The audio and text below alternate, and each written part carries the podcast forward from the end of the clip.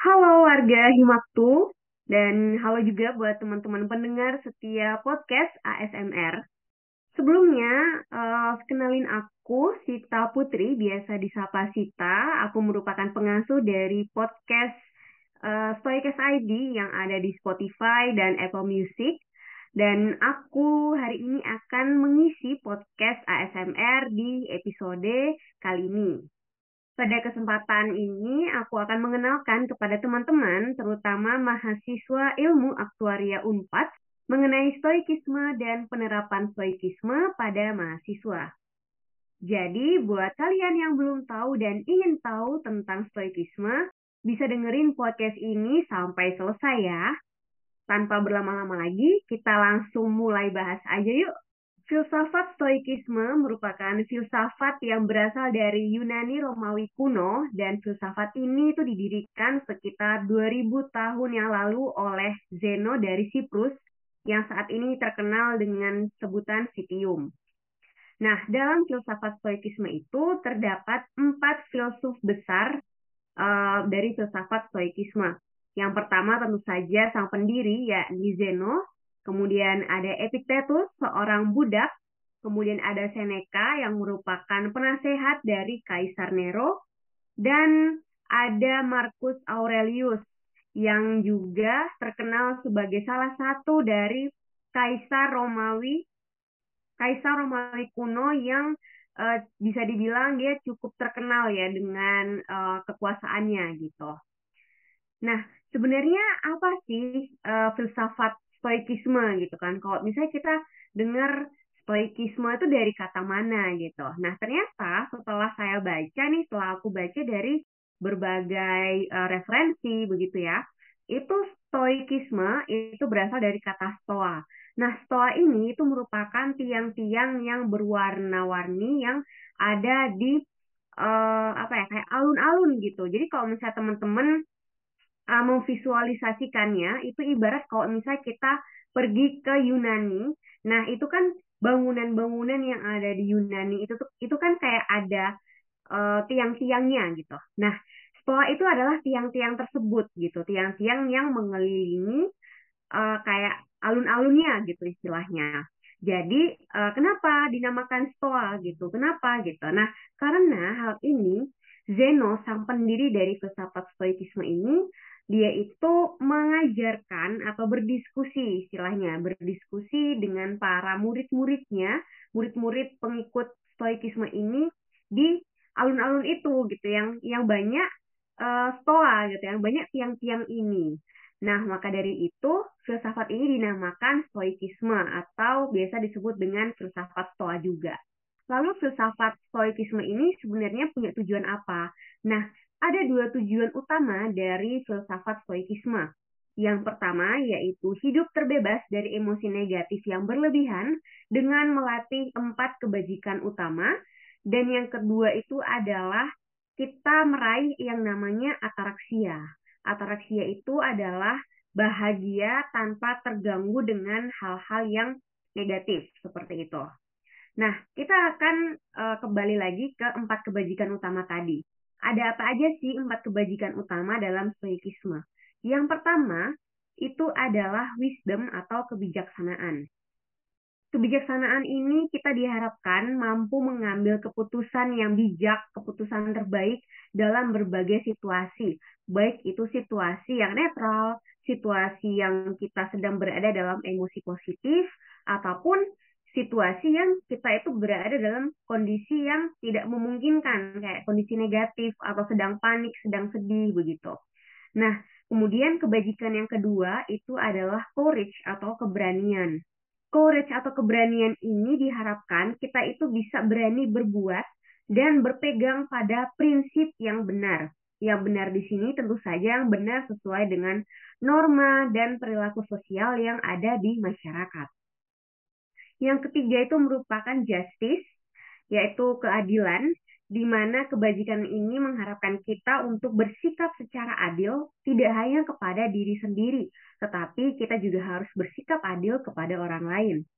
Kemudian kebajikan yang keempat itu adalah temperance atau menahan diri, di mana kita diharapkan bisa berperilaku secara disiplin, bersikap sederhana, serta kita bisa menahan nafsu dan keinginan berlebihan akan hal-hal yang bersifat duniawi. Nah, di sini juga ada beberapa ajaran pokok stoikisme nih, teman-teman. Yang pertama itu adalah hidup selaras dengan rasio atau alam. Di mana yang dimaksud dengan hidup selaras dengan rasio ini, kita sebagai manusia itu harus menggunakan nalar atau akalnya agar bisa membedakan diri kita dengan hewan ataupun binatang. Kalau misalnya kita melawan apa yang telah ditakdirkan kepada kita atau apa yang memang sudah digariskan, nah artinya itu kita bisa saja tidak selaras nih dengan alam. Karena apa yang sudah ditakdirkan kepada kita itu adalah uh, sesuai gitu, sudah sesuai dengan alam semesta ini begitu. Kemudian ajaran pokok yang kedua itu adalah dikotomi kendali.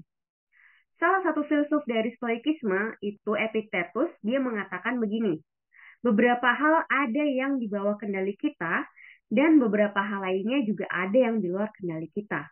Jadi kita harus memahami nih, ternyata kita tuh cukup memahami dikotomi kendali sebagai ajaran pondasi atau uh, dasar ajaran pokok dari stoikisme ini.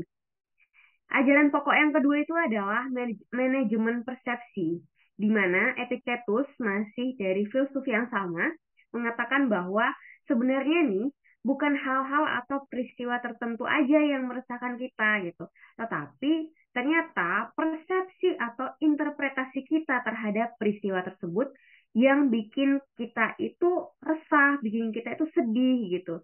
Jadi bukan kita teman-teman yang ternyata tuh uh, membuat kita tuh sedih gitu. Tapi bagaimana sih cara kita memandang suatu peristiwa? Contohnya, kalau aku mau kasih contoh, teman-teman mendapatkan tugas yang cukup sulit sebenarnya dari dosen gitu. Jadi tugas ini tuh menantang kita untuk misalnya melakukan analisis gitu kan. Analisis kritis gitu, misal mereview jurnal atau membuat laporan kayak gitu. Nah, ternyata sebenarnya kalau kita bisa melihat ini dari persepsi yang berbeda, itu tuh bisa uh, membuat kita itu mendapatkan ilmu yang baru gitu. Kita bisa mengasah bagaimana cara kita menganalisis suatu tugas, menganalisis kritis suatu jurnal kayak gitu. Jadi kalau kita udah uh, bisa melatih atau mengontrol, memanajemen persepsi kita, itu tuh kita bisa memandang suatu peristiwa itu secara netral gitu. Jadi nggak hanya negatif aja yang bisa kita lihat. Ajaran pokok yang selanjutnya itu adalah premeditatio malorum. Salah satu filsuf yang cukup terkenal juga, yakni Seneca, dia bilang bahwa musibah terasa lebih berat jika datang tanpa disangka dan selalu terasa lebih menyakitkan. Maka dari itu, tidak ada suatu hal pun yang boleh terjadi tanpa kita sangka. Pikiran kita harus selalu memikirkan segala kemungkinan, Sebab, adakah sesuatu pun di dunia ini yang tidak bisa dicungkir balikan oleh takdir? Maksud dari Seneca ini adalah kita itu harus selalu mempersiapkan segala hal buruk yang kemungkinan akan terjadi. Minimal nih, minimal kita mempersiapkan segala sesuatu alternatif ya gitu dari peristiwa yang kemungkinan akan terjadi di satu hari ini aja gitu. Jadi misal teman-teman memikirkan di pagi hari. Bangun tidur, melihat kaca, apa kita beribadah gitu ya, beribadah sholat subuh, ataupun berdoa pagi gitu. Kita juga memikirkan kalau misalnya ada sesuatu yang terjadi di hari ini, hal alternatif apa yang akan aku lakukan nantinya. Nah, ini yang diharapkan oleh Seneca. Tujuannya biar apa? Tujuannya biar nanti ketika memang hal negatif itu terjadi, kita bisa mengelola emosi kita, kita nggak akan terlalu sedih dan kita bisa lebih logis karena kita tahu kita sudah menyiapkan langkah alternatif apa gitu. Ketika misalnya, aduh aku tadi uh, ke fotokopian tapi ternyata fotokopian langgananku tutup gitu. Misal mau mau print tugas gitu. Jangan panik, aku masih ada kok tempat fotokopian lain. Nah, sesimpel itu kadang. Karena kalau misalnya kita udah panik duluan, itu tuh kita bakal susah untuk berpikir secara logis. Bener nggak? Nah, kemudian ajaran-ajaran pokok stoikisme yang selanjutnya itu ada amor fati. amor fati di sini adalah kita mencintai takdir.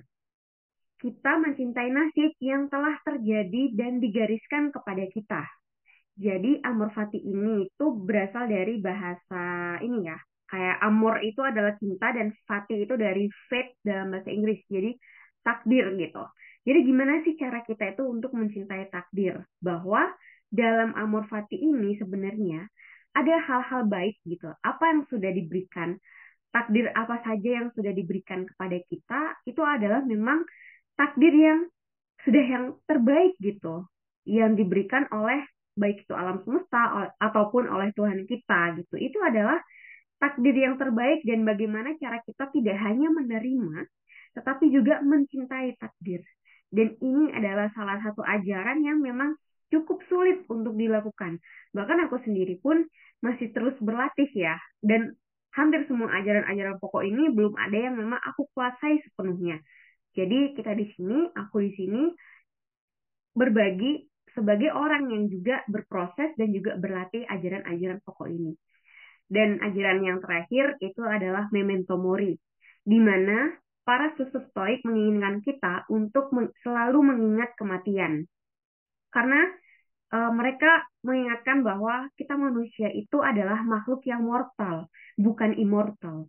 Kita suatu saat nanti akan mati dan kita juga akan meninggalkan seluruh uh, apa ya urusan duniawi ini. Gitu. Jadi gimana nih? Apa yang akan kita lakukan? Apa yang akan kita tinggalkan?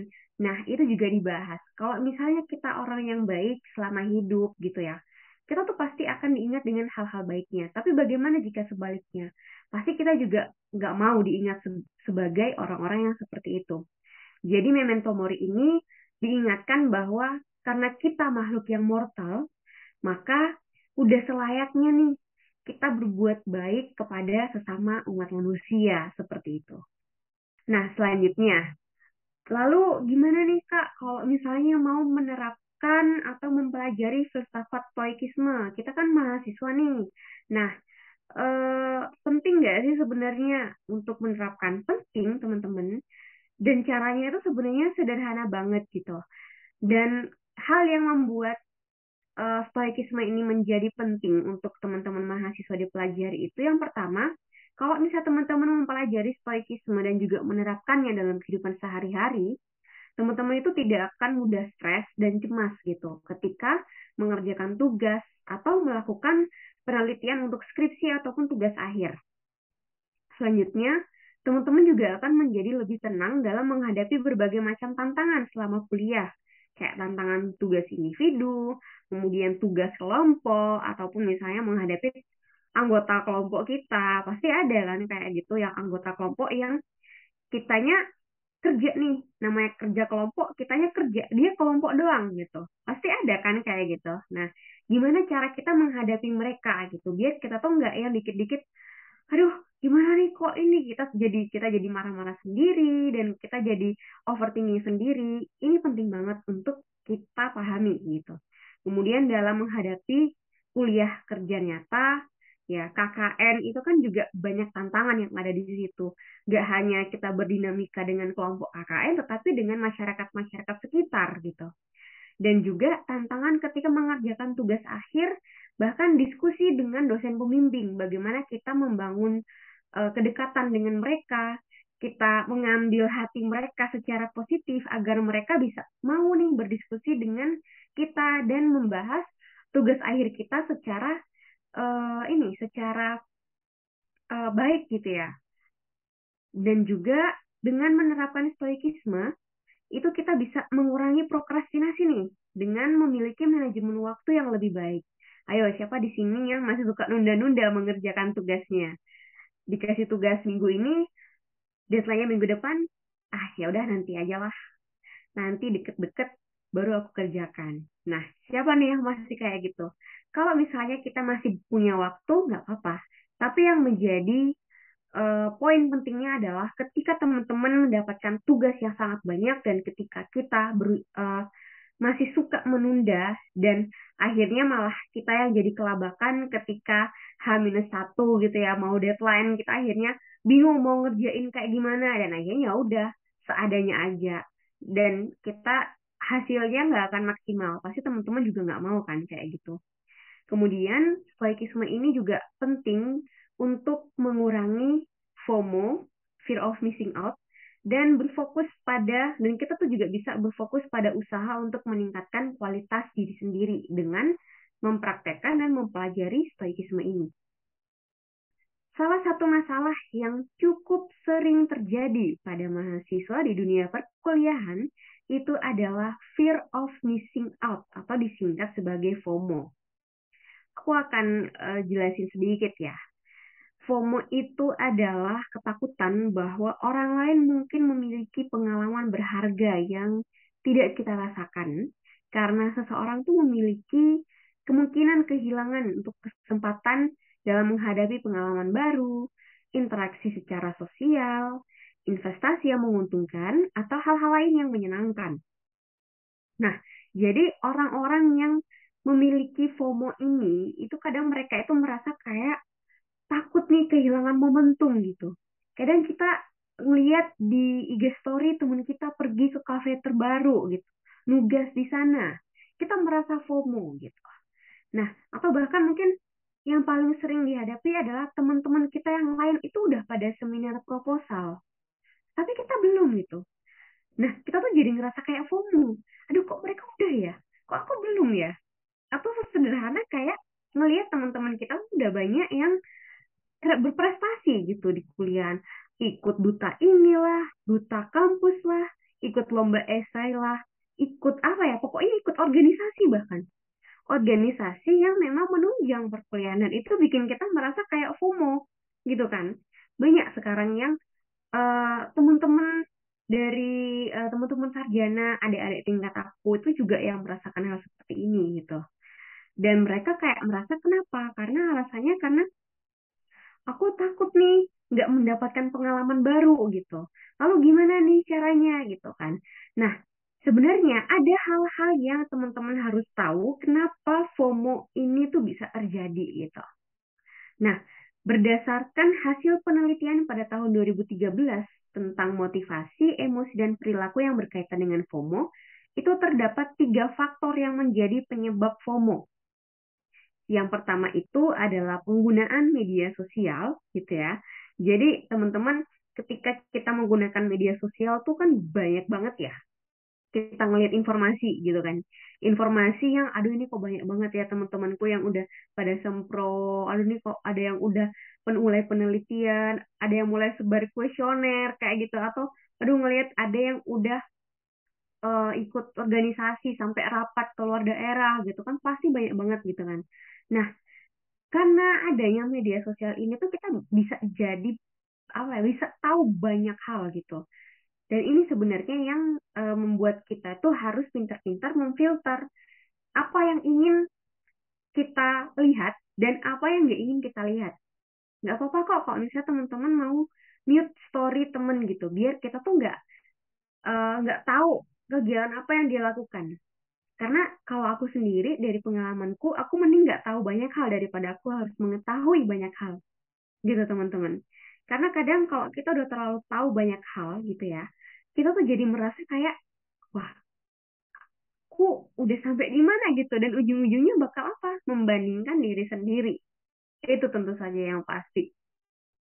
Kemudian uh, faktor yang kedua itu adalah kesepian gitu sebenarnya kita memang uh, harus merasakan kayak apa ya kita harus bisa menikmati waktu-waktu ketika kita menyendiri gitu. Karena waktu-waktu yang menyendiri ini ketika kita misalnya di kos gitu ya, di kos sendirian, kerjain tugas atau misalnya kita uh, weekend gitu nggak ketemu teman-teman, itu kita kan punya waktu untuk sendiri gitu. Sebenarnya ini ada manfaatnya juga. Tetapi kalau misalnya kita sudah sampai di tahap kita tuh merasa sepi gitu ya, merasa kayak kesepian. Nah, ini yang membuat kita itu jadi FOMO. Kadang kalau udah kesepian, kita jadi ngerasa kayak overthinking gitu dan memikirkan hal-hal yang sebenarnya nggak perlu kita pikirin. Kayak memikirkan orang lain udah sampai sini nih, kok aku belum ya? Kayak gitu tuh. Jadi FOMO itu muncul juga karena adanya kesepian itu sendiri, teman-teman. Bahkan ketika kita sendirian, kita nggak ada relate-nya juga nih dengan media sosial yang tadi gitu. Kita pasti kalau saya udah kesepian, kita bukanya apa? Media sosial gitu. Gitu kan. Jadi ini yang juga menjadi apa ya, saling keterhubungan antara faktor kesepian ini dan juga media sosial gitu. Nah, bisa nih dicoba teman-teman kalau misalnya teman-teman daripada kalau lagi sepi gitu ya daripada buka HP buka media sosial HP-nya disimpan dulu baca buku gitu baca buku apa terserah gitu yang penting baca buku karena dengan membaca buku ini sebenarnya udah sangat membantu kita untuk terhindar dari melihat hal-hal yang tidak kita inginkan di media sosial itu sendiri. Kemudian yang ketiga itu adalah kecemasan. Faktor kecemasan ini itu juga sangat-sangat berpengaruh uh, dengan adanya uh, perilaku FOMO kita gitu. Karena ketika kita ada hubungannya dengan sosial media tadi gitu ya, ketika kita buka sosial media gitu, kita terlalu banyak terpapar informasi gitu. Kita jadi cemas juga kan. Kita jadi kayak berpikir, oh temanku kok udah banyak yang ikut perlombaan, udah banyak ikut lomba ini itu. Dia juga sampai dapat beasiswa ini ini ini gitu. Tetapi kok aku enggak ya? Aku jadi kalau kalian akan jadi merasa cemas gitu. Bahkan aku juga pernah merasakan ini. Dan caranya ya jangan terlalu banyak main media sosial yang pertama itu dan pikirkan bahwa sebenarnya nanti ada masanya gitu. Kita akan merasakan hal itu juga. Tapi kan nggak akan sama kak jalan kita. Nah ini tips yang nanti akan aku sampaikan. Kalau dalam konteks mahasiswa ya teman-teman kalau misalnya ketika mengalami FOMO kayak gitu ya itu tuh biasanya ketika teman-teman ada yang ngelihat temennya itu ikut lomba menang atau IPK-nya sekedar tanya IPK makanya kadang kita nggak perlu tahu nih IPK-nya udah di atas tiga atau berapa. Cukup ya udah IPK itu adalah hak pribadi. Sebenarnya kita nggak perlu tahu IPK orang dan kita nggak perlu ngumbar-ngumbar IPK kita. Biar apa? Biar kita nggak FOMO tentu saja. Nah lalu gimana nih cara untuk menerapkan stoikisme di dunia perkuliahan?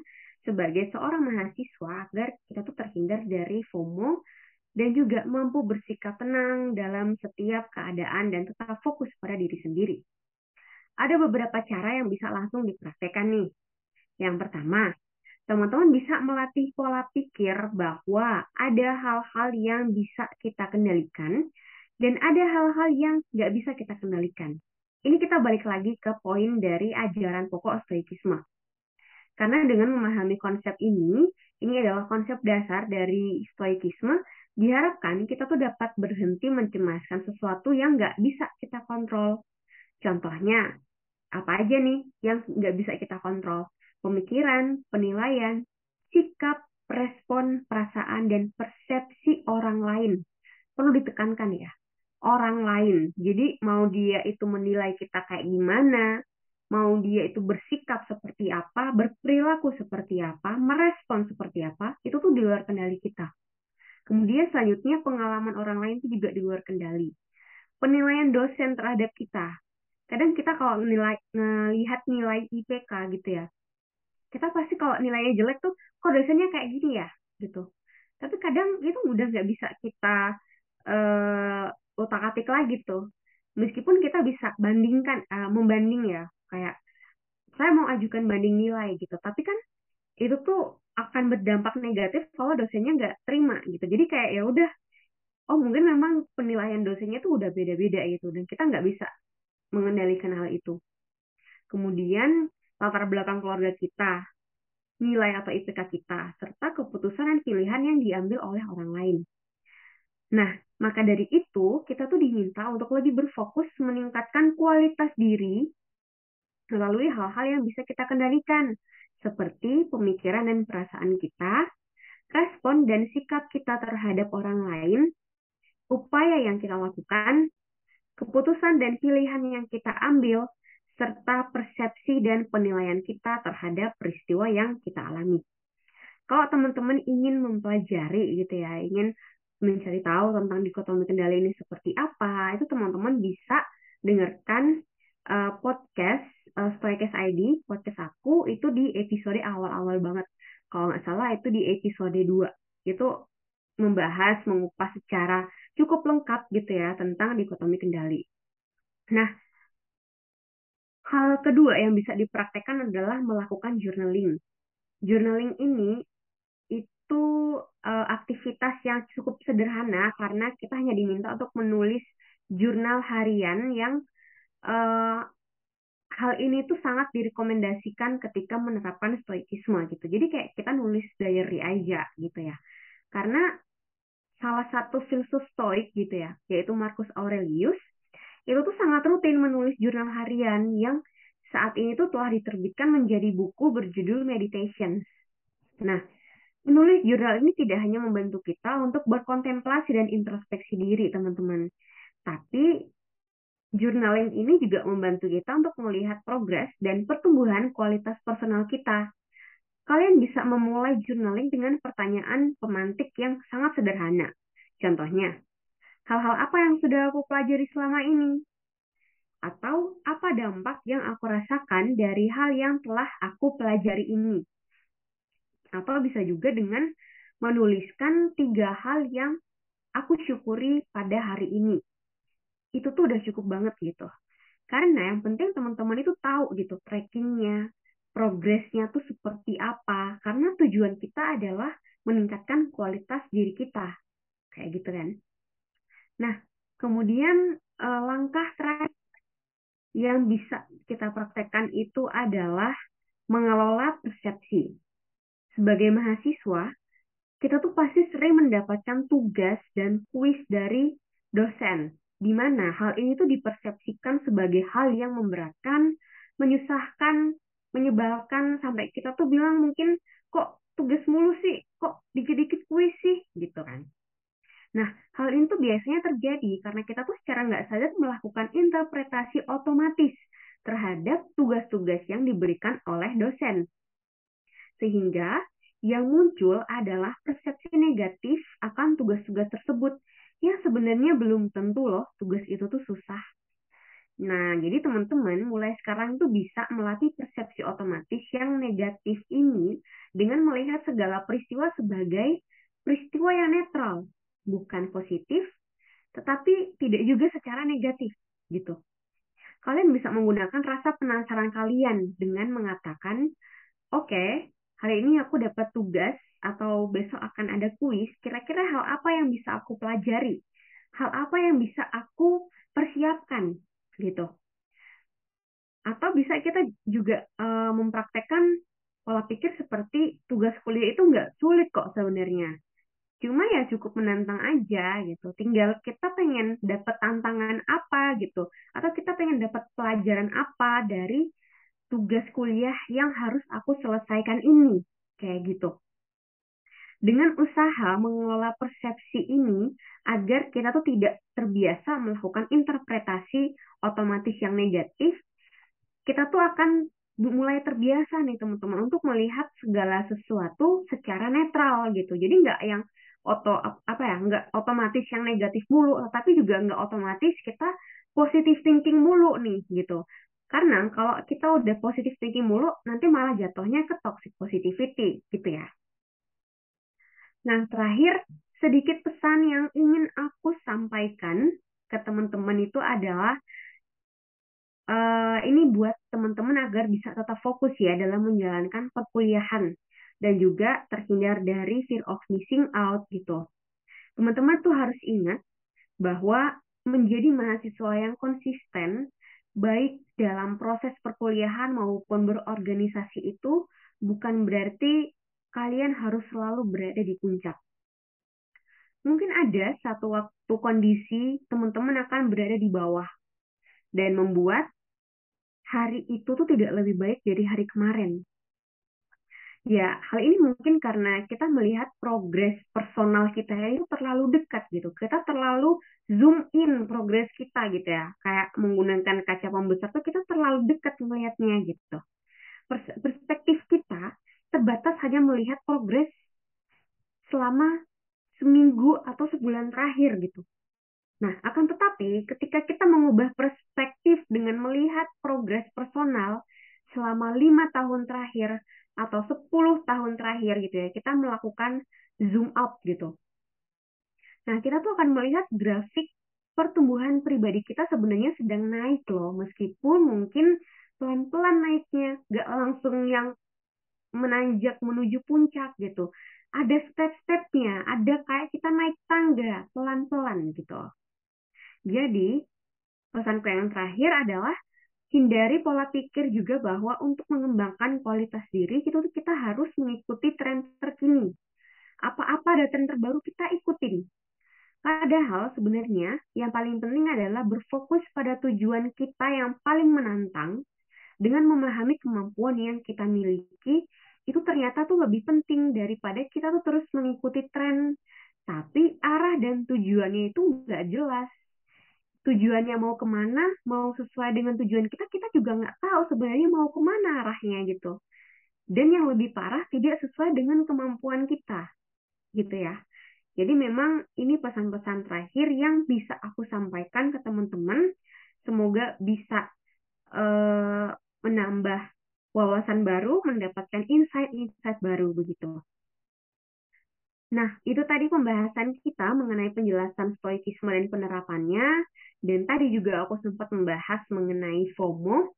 Semoga apa yang sudah dibahas tadi dapat bermanfaat buat teman-teman mahasiswa dan warga Himaktu Unpad dan teman-teman kalau misalnya ingin berdiskusi lebih lanjut, bisa hubungi atau ke follow IG aku di @haisita, sitanya double T gitu ya di Instagram atau bisa dengerin podcastku uh, di Stoicast ID yang ada di Spotify, Apple Music ataupun di Google Podcast. Sampai di sini dulu podcast ASMR kali ini. Terima kasih untuk teman-teman yang sudah mendengarkan podcast ini hingga selesai. Aku izin pamit undur diri. Sampai jumpa di lain waktu. Bye!